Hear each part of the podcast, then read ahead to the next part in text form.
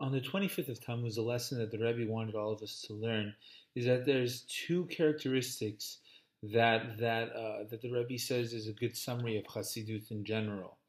He said, um, well, he says that it doesn't summarize, but he says they're very char- characteristic of chassidut. And one is that a Jew recognizes godliness um, and senses things that are above nature. He needs no proof of this. Meaning, when he looks around, he sees the Kadosh Baruch Hu, he sees God in everything, and realizes that there's nature, but then there's things that are above nature that God controls and brings into the world. And B, a Jew neither wants nor is able to, to be separated from Hashem.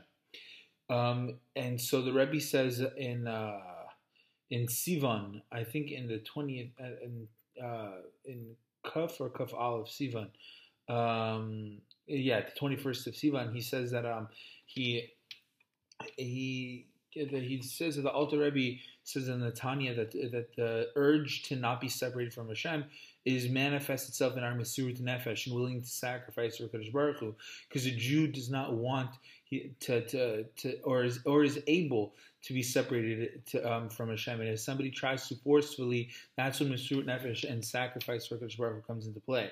So, so the Rebbe is saying that a Jew neither wants to nor is able to be separated from Hashem.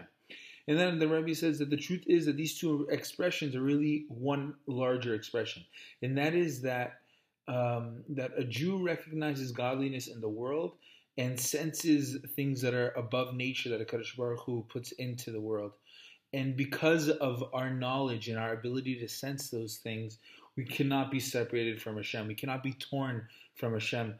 Um, from Hashem. So, B'ezrat Hashem, may we all find Hashem in the world. And uh, maybe choose to be with him at all times. Chazak baruch.